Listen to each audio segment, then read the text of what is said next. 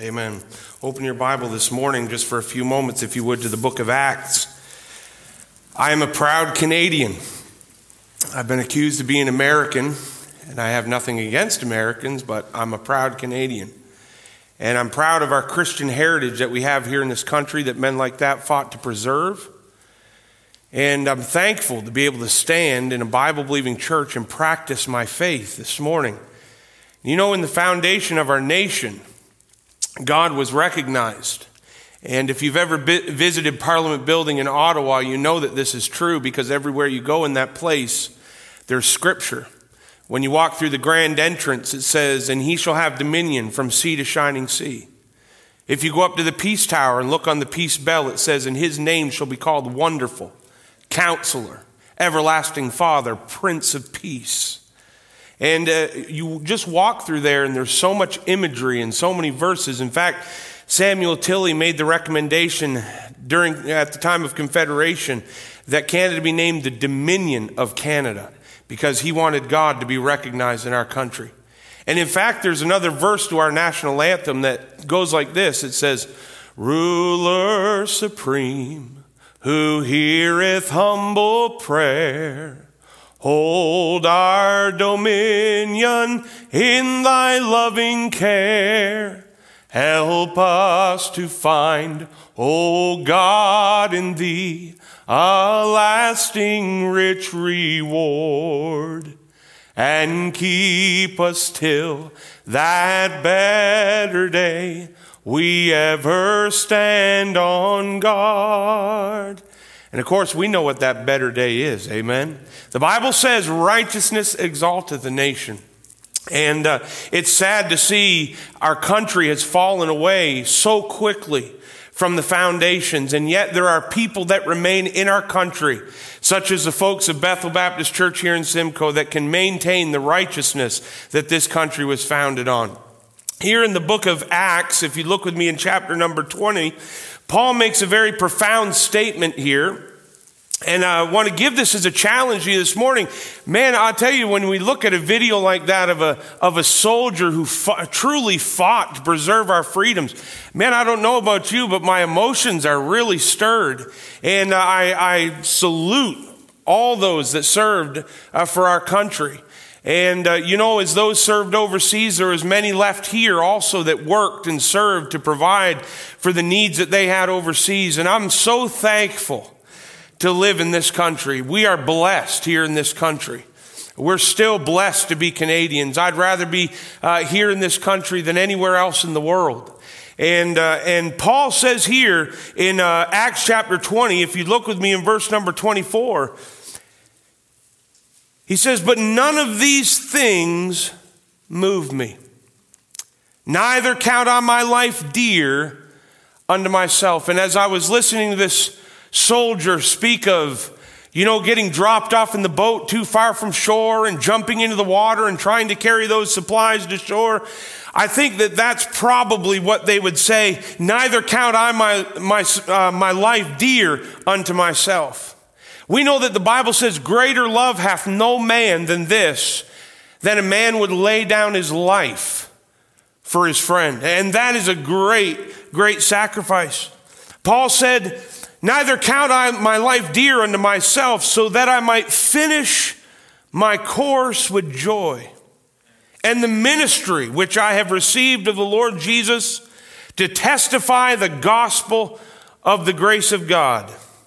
And now, behold, I know that ye all among whom I have gone preaching the kingdom of God shall see my face no more. Wherefore, I take you to record this day that I am pure from the blood of all men, for I have not shunned to declare unto you all the counsel of God. Paul faced a lot of hardship in his ministry, just like these soldiers faced much hardship. But you know, of all these things, Paul said, none of these things move me. And you know what? I can't imagine the terrors of war that were seen by some of these soldiers, and yet still they soldiered on. Still they fought on. Still they sought after the prize. Still they went forward. And if anything is needed of the church of God as we remember today, on this day, Remembrance Day, of all those that sought for our nation's freedom, it ought to be impressed upon our hearts that there is a great demand for a Christian soldier who will endure hardness as a good soldier of the Lord Jesus Christ, who will stand fast, who will go into battle with weapons that are not carnal like those of this world, but will, will go forward in strength and in the power of God to move mountains for the Lord. And we're reminded here that Paul says, none of these things move me. None of the hardship which I face, none of the things that I will face, none of these things will move me. We notice in verse number 19, if you go back just a little bit, he says, serving the Lord with all humility of mind and with many tears and temptations which befell me by the lying in wait of the Jews. You notice that Paul was not moved by sorrow. Sure, he had opportunity to shed many tears. He'd suffered great hardship, and yet he said, Sorrow will not move me. And you know, in my heart as a Christian soldier, there's sorrow in my heart. I think of some that we've left behind. I think of some that are no longer with us. I think of some that have passed on to heaven's shores. And although we sorrow, we don't sorrow as others that have no hope. Amen. And these things should not move us. I remember uh, I was in September 9th of 1999. My grandfather passed away. And that was a, that was a life changing thing. We were very close. And that was a life changing thing. And I remember standing there by his graveside and saying to the Lord, God, why did this have to happen? He was a faithful preacher. And why was it him that you chose to take? But yet, in all that sorrow, none of these things moved me. Amen. We must go forward as a good soldier of the Lord Jesus Christ, unmoved by the sorrows. There was countless, I was reading some history and I can't recall it right off the top of my head, but how many soldiers perished on D Day, and yet those that survived still with bravery and with courage marched on and soldiered on and won a great victory. None of these things moved me. He was not moved by his sorrow. Also in verse 19, it says, with many tears, he says also with many temptations, many snares along the way. That song says, toils and snares, I've already come. Amen. There's all kinds of snares on the way for a Christian, all kinds of pitfalls, all kinds of things to slow us down and to hinder us in this race that we run as Christians. But none of these things should move us. Amen. People will attempt to lure you. Trouble will come your way. Amen. But thank God we have a God that we can turn to and carry on still.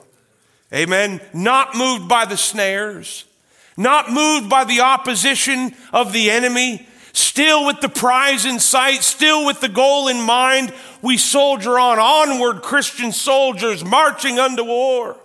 And if ever there was a time to fight, it's now. If ever we want to preserve what righteousness our nation has left, it's today that we need men and women of God to stand with boldness and courage and bravery for our country's sake, just as these great soldiers did for us in times past.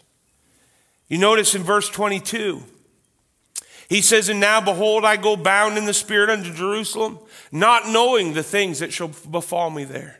You notice that Paul was not moved by his shackles.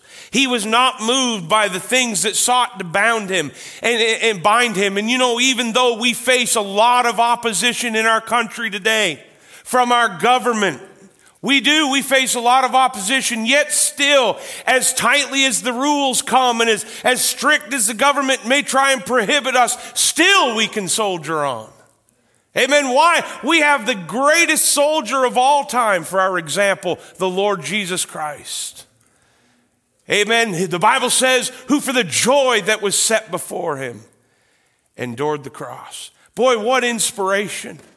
What inspiration. And although the Roman chains bound our Lord, and although they placed the Roman cross on his back, he marched as a good soldier down the Via Dolorosa to the hill called Calvary, and there they crucified him. And what they thought they had bound to a grave set the whole world free. What a soldier. The shackles that this world would place upon him could not defeat him. Paul was not moved by the shackles that bound him. Dear friend, in verse 23, the Bible says, Save that the Holy Ghost witnesseth in every city, saying that bonds and afflictions abide me. Down in verse 27, he says, For I, in all of this, I have not shunned to declare unto you all the counsel of God. He was not moved by his suffering. My, how sometimes we see people suffer.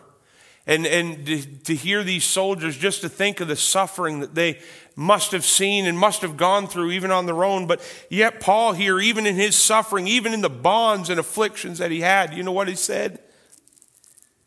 None of these things move me. Now, I know as Baptists this morning, we sing that song, I shall not be moved, and that means I will not move my hand up and I will not move. You know, I know all that, but you know what? As a good soldier of the Lord Jesus Christ, with all the storms of life raging around, none of these things should move us. None of these things should move us. Paul said, Not in my suffering, not in my sorrows none of, none of the snares, none of the shackles that would seek to bind me, none of these things will move me. And folks, you know what we need to be? If you look in 1 Corinthians chapter 15, 1 Corinthians chapter 15, verse number 58. The Bible says, Therefore, my beloved brethren, be steadfast, unmovable, always abounding in the work of the Lord. For as much as ye know that your labor is not in vain in the Lord. If we could speak to the soldiers this morning, we would say, Your labors have not been in vain. But, Christian soldier, the labor that's done for the Lord is not in vain. Be steadfast, be unmovable, be always abounding in the work of the Lord. In verse number 20, back in, back in Acts, Acts chapter 20, verse number 20, you say, What do I do? How do I do it? How do I stay unmovable in this life? And I understand. You know, I, I love that old song says, When the storms of life are raging, stand by me. Thank God he stands with us. Amen. When the storms of life are raging. Paul said in Acts chapter 20, in verse number 20, he said this. He said, And how I kept back nothing that was profitable unto you, but have showed you and have taught you publicly and from house to house. You say, How can I stand completely? How can I be unmovable? Give yourself completely to what God has for you.